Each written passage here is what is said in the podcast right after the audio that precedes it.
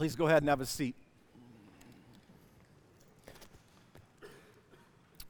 Well, you might be wondering why we asked you to sit like this. Um, I just wanted to find out which gender went to chapel more. Men, you lost.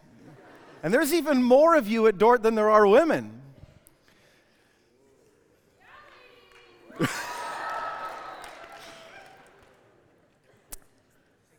I'll explain that a little later on why I asked you more specifically in order to do this today. Men, I'm hoping you guys are already planning on coming back tonight, and now I know especially inviting a friend along at eight o'clock. We're going to come back here and watch The Heart of Man. And I have heard um, disappointment from a number of women who've all said, well, that's not even fair. In fact, that's sexist. You're showing a movie and women aren't even allowed to come. What is wrong with you, Aaron? And I hear you. All I'm saying is we got to get some stuff cleaned up as men to be the men that you need us to be. So please give us just a little bit of space to get some work done. And, um, and if you want to watch the film, it's a fantastic film. Go ahead. It's on Amazon Prime, Netflix. You can grab it online as well. So if we can ask for that, just give us some space. Uh, we'll come back better men for you. That's the goal. Oh, and one other thing. Someone, will someone please give Ray a tour of the nursing department afterwards? Because they don't drive to Sioux City anymore, right? All right. Will you pray with me? Father, it is so good to gather with your people, with our brothers and sisters, to ask hard questions, to know that you know us inside and out, to know that this is the safest place to be in all the world, in your presence, in your transforming presence. Father, we ask that as we go through this series and this time, asking questions and tackling issues regarding our sexuality and the ways that it is attacked. Father, we pray that walls come down. We pray that rebirth and new life happens. We pray that ground is taken in Jesus' name. And we pray that you would do this because you love your kids so much. You hate it when we hurt. You hate the brokenness that steals flourishing from us. And you came to put us right with you. So use this time to do this in this part of our lives. We lay this before you. In Jesus' name, amen. Well, as you know, we're going through this series called Grace and Truth. And the first book was uh, one point oh, Five Conversations Every Thoughtful Christian Should Have About Faith, Sexuality, and Gender. And then there was a two point oh with the next five questions. And in this series, as you know, we're only doing five weeks. So I'm kind of cherry picking out of both books, taking my five favorites and creating those conversations here in chapel. And hopefully some of you are having them outside of chapel as well. And our topic for today that we come across in the book is six relational do's and don'ts. But there was a problem when I came reading through this chapter, um, so I actually had to change everything. You see, in this chapter, he's talking about the six relational do's and don'ts when it comes to Christians engaging L G B T Q plus people. And one of the lines in there was this. It was a subsection called how never use the line, um, love the sinner, hate the sin. And he says, instead of love the sinner, hate the sin, why not love the sinner, hate your own sin? And let's pursue Jesus together as broken people in need of grace. He went on to say this, here's an observation you can take to the bank. We Christians tend to vilify the sins we're least likely to commit, and this has been a massive problem among straight Christians. So I wanted us to gather this morning and talk about hating our own sin instead of hating somebody else's. We need to talk about me before them. And here's a little pro tip for Judgment Day, a little Christianity hack. You will not stand before Jesus one day, and he asks you, so what do you think about so-and-so's sin? You will be accountable for your life. You will be accountable for what you have done, but not anybody else. There is a fascination on our part, and I think this is why L G B T Q plus issues are such a big issue, not only within our culture, but within Christian churches, because for the numerical majority of us, we're talking about somebody else's sin. And in fact, many times we're talking about somebody else's sin that most of us can't even relate to. And so it's very easy to cast judgment in that setting. But our role, first and foremost, and those are important conversations to have. We are going to have them. On November sixth, we're going to talk about L G B T Q plus inclusion in the church, and how the church is supposed to respond. But I thought it would be wrong if we started there. Any moment of transformation for a body always starts with coming before Jesus and saying, start with me. Start with me and my brokenness, because brothers and sisters, we've got a lot of it. I've been doing this job for ten years now, and I have more meetings in my office with you guys talking about hurts in relation to the areas of our lives regarding sexuality than any other topic. We are so vulnerable here. I think this is still Satan's favorite sin to trip up Christians. And so instead of talking about six relational do's and don'ts as it pertains to dating and sexuality um, for other people, I thought maybe we should start by talking about us. So I came up with my own. Ten years of observation, six relational do's and don'ts. Number one, don't ever assume you are incomplete without a significant other. Now, I understand that there's probably a, my guess is, is Brigham Young only has the higher marrying rate than Dort University um, out of any school in this country. And we joke about M R S degrees and ring by spring and all of this kind of language. But the reality is, is that many of us are looking for someone in life. And many of us are at a place where we decided to come to a Christian place because we didn't want to find a life partner at a bar. And that's not entirely wrong. But we need to start here. You need to start before thinking about ring by spring, before thinking about how you define yourself by somebody else. You need to understand who you are before God first. You see, the best way you're ever going to be in a relationship with anybody, or if you are in a relationship with anybody, the way you're going to do that the best is if you already realize and understand your full identity in Christ. The best work you do even inside of a relationship. I've been married twenty years. Jesus does his best work in me and in areas regarding my sexuality when I am away from my wife and just with him. You need to be able to get away and find that place. You need to let him convict you and point out the areas of life where you need to get some work done. And the better we are in our singleness, the better we become later on for those of us who are called to marriage. But not everybody is. And this is such a terrible thing that we've done in the Christian community, is we ask people all the time, so have you found somebody yet? And everybody wants to set everybody else up. We don't start with the assumption that maybe God wants some of us to be single. Maybe God gets great things done in the kingdom of God through a lot of single men and women. Maybe some of the best stuff in history has been done by people who weren't called to be in a marital relationship.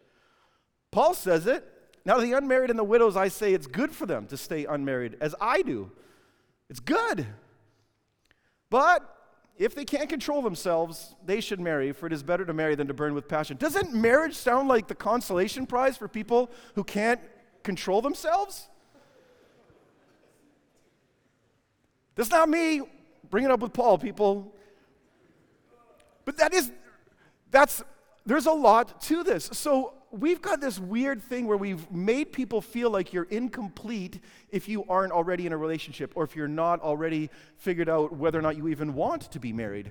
And so we assume there's something wrong with you if that's the case. I think we really have to flip it the other way around um, and, and ask ourselves and validate within our churches and in our conversations and within our friend groups, um, is it possible that there are many of us here that God's actually calling to singleness? Absolutely beautiful, virtuous, godly singleness. I don't know. I, Paul got a lot done as a single guy. Planted a lot of churches, evangelized a lot of the world.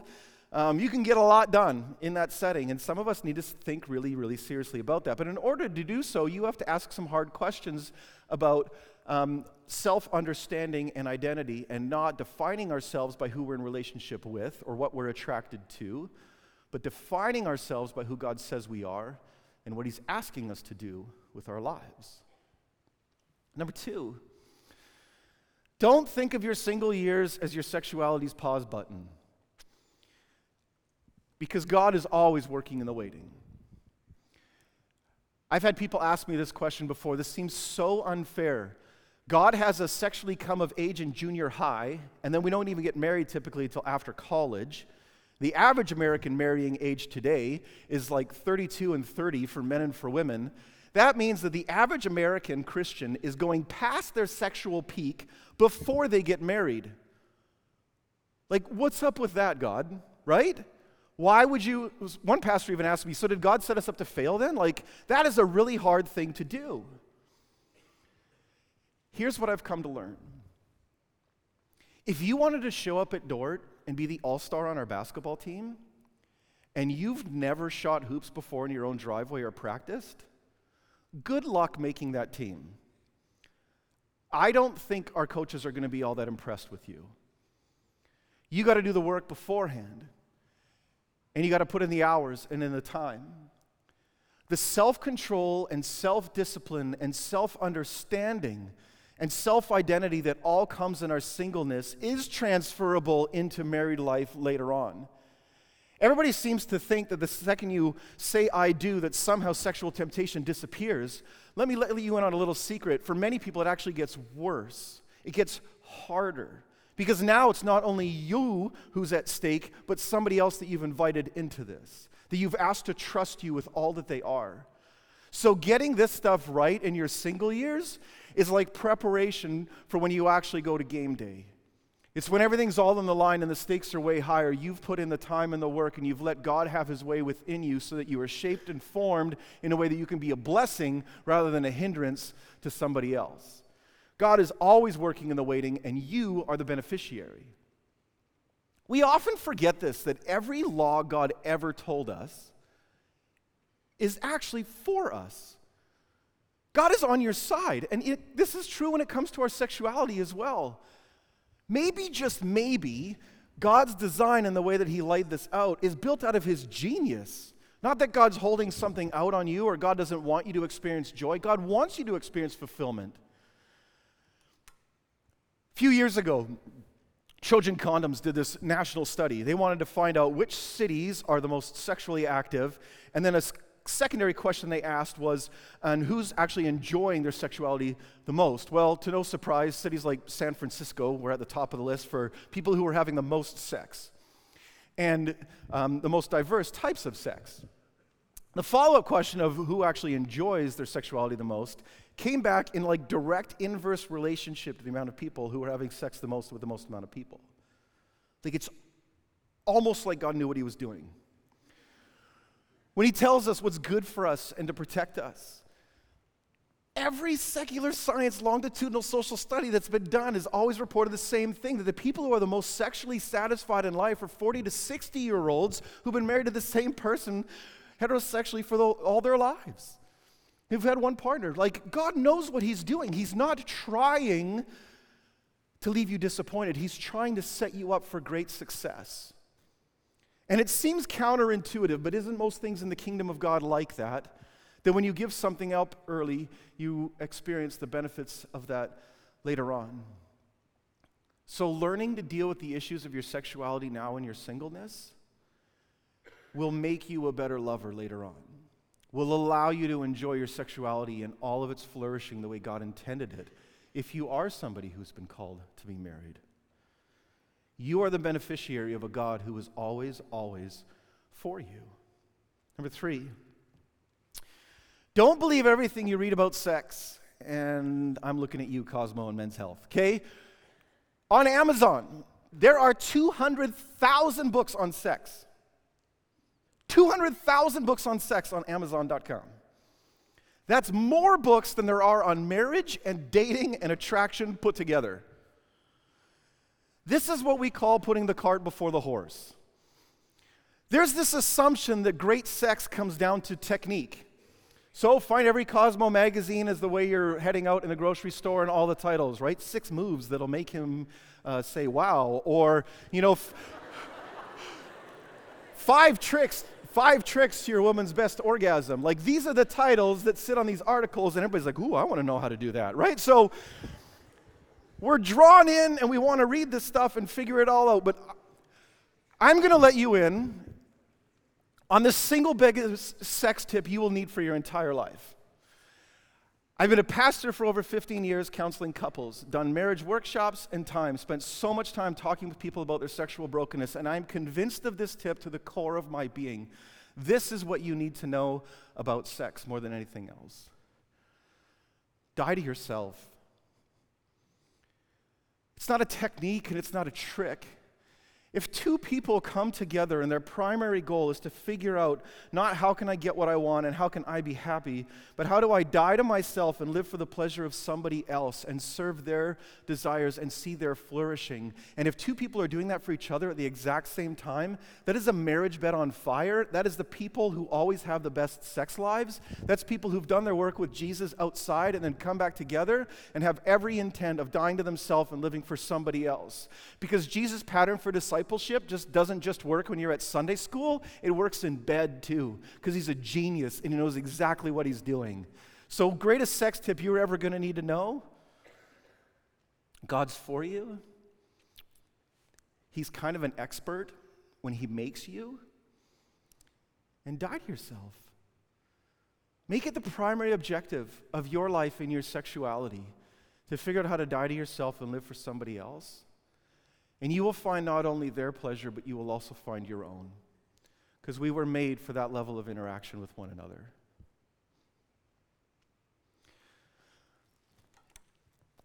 When I first started in seminary, I was sitting in a class one day, and they were asking us to all go around the room, and everybody had to give their life verse and introduce themselves. And as we went around, everybody said their name, and, you know, Matthew twenty-eight, and they were talking about the Great Commission. And there's a thing that we do in evangelical circles where when somebody says what their life verse is, they can just say it like it's Philippians four thirteen and everybody else has to go, mm, right? Like you can't, you can't admit that you don't know the verse, right? Well, I haven't been part of a tradition where everybody has a life verse, so it came to me, and when people make me feel awkward, I usually return the favor by making them feel awkward, um, which is a very godly characteristic in my personality.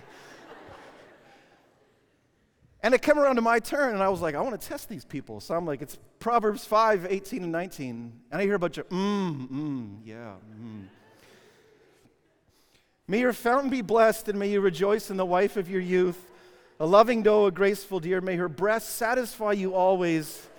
May you ever be intoxicated with her love.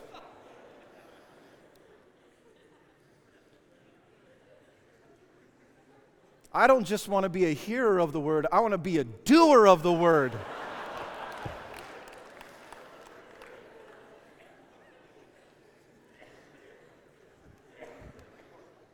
I'm half kidding, but I'm one hundred percent serious. Listen to this.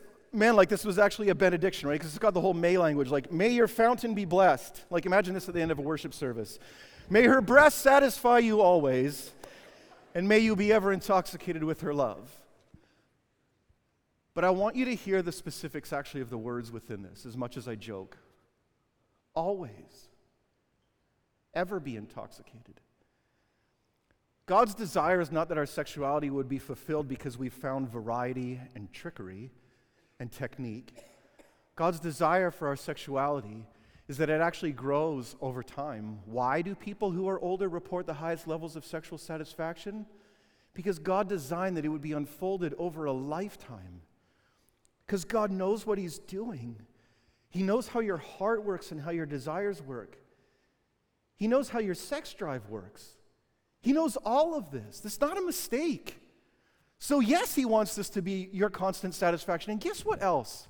In the same way that we're beginning to learn that a young mind trained on pornography finds itself addicted to and longing for more pornography, our sexuality wants more of what it's already being given. So if you train your desire to be for your single spouse and none other, then what happens is that reinforces itself, and the neurological highways that run inside your mind actually develop from a little path into a superhighway, and your desire for the one who's supposed to be the recipient of your desire actually increases over time because love grows on top of itself. And so instead of being a young man today, where we've seen in our world become diagnosed with porn-induced erectile dysfunction because their own mind is so associated sexuality with pornography that they can't even be sexually aroused by the wife that God gave them. Instead, we could end up at a place where we're actually doing what God intended for us and reinforcing the love that God had in mind for us from the beginning. Only increasing our pleasure the further we lean into his obedience. Wouldn't that be just like God to do? Congratulations, you got a life verse. Next one, six relational do's and don'ts. Don't ever let your sexuality and your Christianity grow up separately. We have a problem with this because the church doesn't talk about it.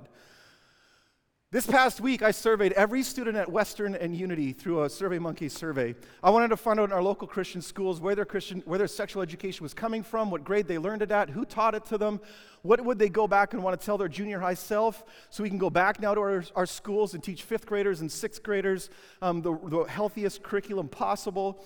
And so I'm I'm going through these survey results yesterday and looking at all of this and wishing, seeing people wishing they could go back and talk to their junior high self about all the things they wish they knew before they got to high school.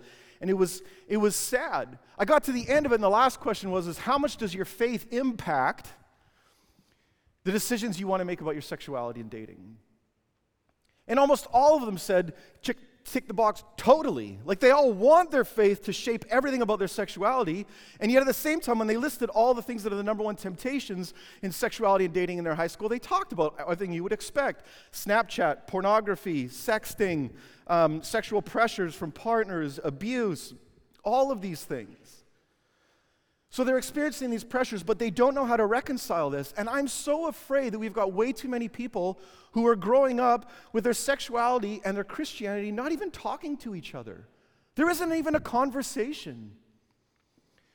In the Garden of Eden, it was shame that drove Adam and Eve to hide, and it is shame that keeps us in hiding still. You must break the cycle of shame when it comes to your sexuality. They are not separate. I have come to believe that our sexuality is so interlaced with our longing for an experience of spirituality that we cannot access one without somehow tapping the other. Deborah Hirsch, former First Monday speaker at Dort, on her book, Redeeming Sex.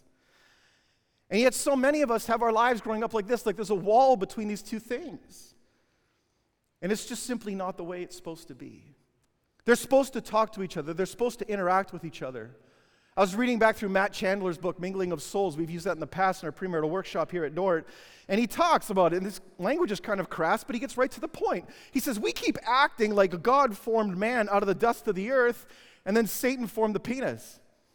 Or that God formed woman out of man, out of the rib, and then God formed her sexual desires in her vagina. And he's like, this is just not the way it works. God made all of you. This is all his. Stop pretending like Satan has sovereignty over our sexuality and God gets the rest of it.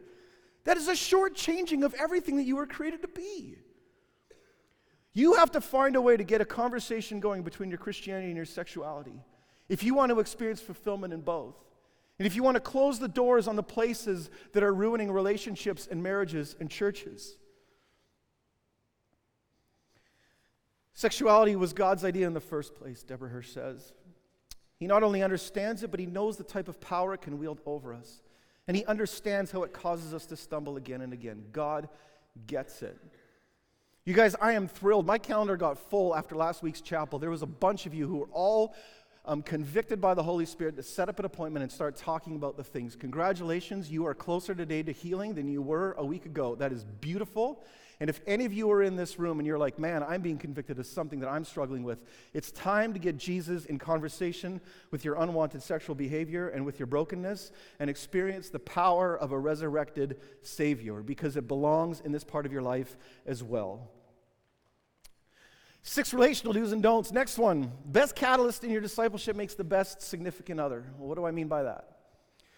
If I'm sitting down with Jessica Halls from our counseling center and we're doing the premarital workshop, um, what we're in the spring, we do premarital and pre-engagement workshops, and what we do is we give everybody this book to read by Gary Thomas called Sacred Marriage, and I love the concept built within it, because it just dismantles a cultural assumption about what marriage is even for. We often talk about being married and finding someone that'll make us happy, but he says, what if God's des- designed marriage to make us holy more than to make us happy?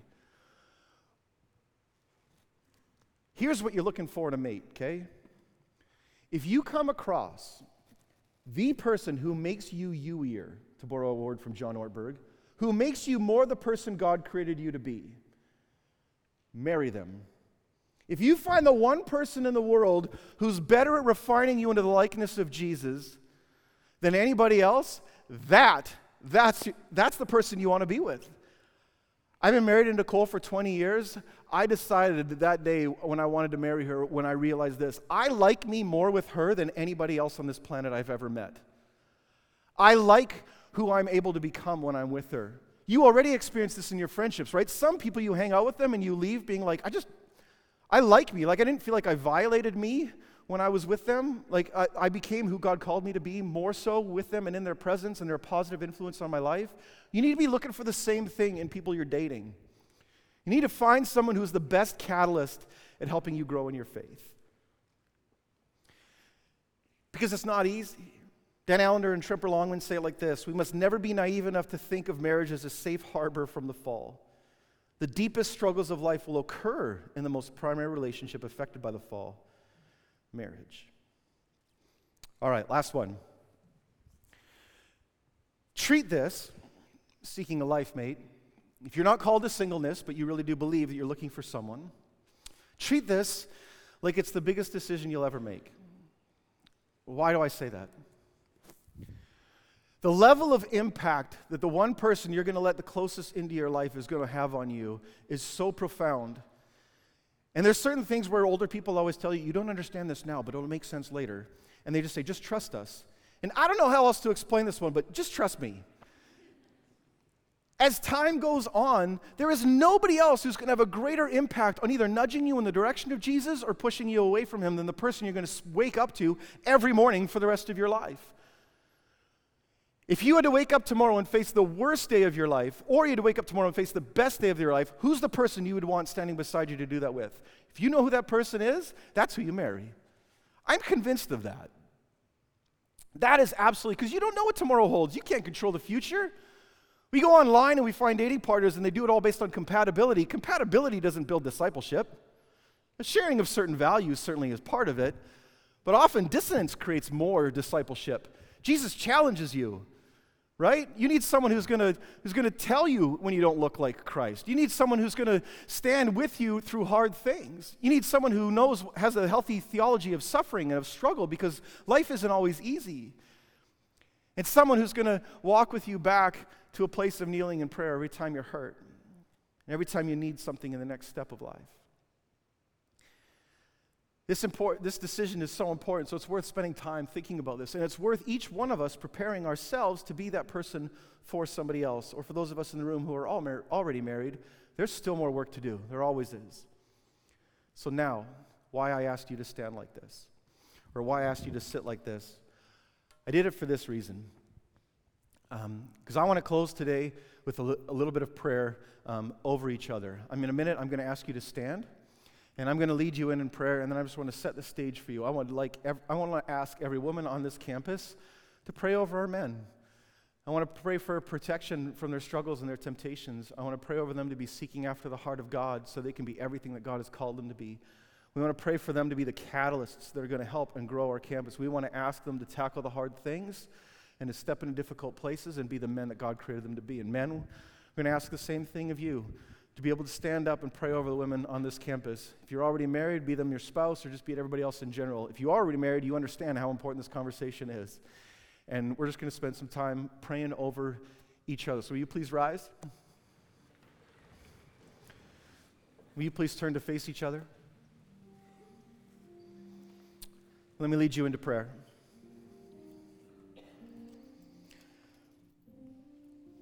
Father, we acknowledge again this morning your genius. Male and female, you created them. That it's our diversity that mimics the Trinity itself. It's our interdependence on one another that's part of our image bearing that makes us look like you. And Father, we repent that so often we've left our sexuality out of our discipleship. Or we just haven't let you in there enough.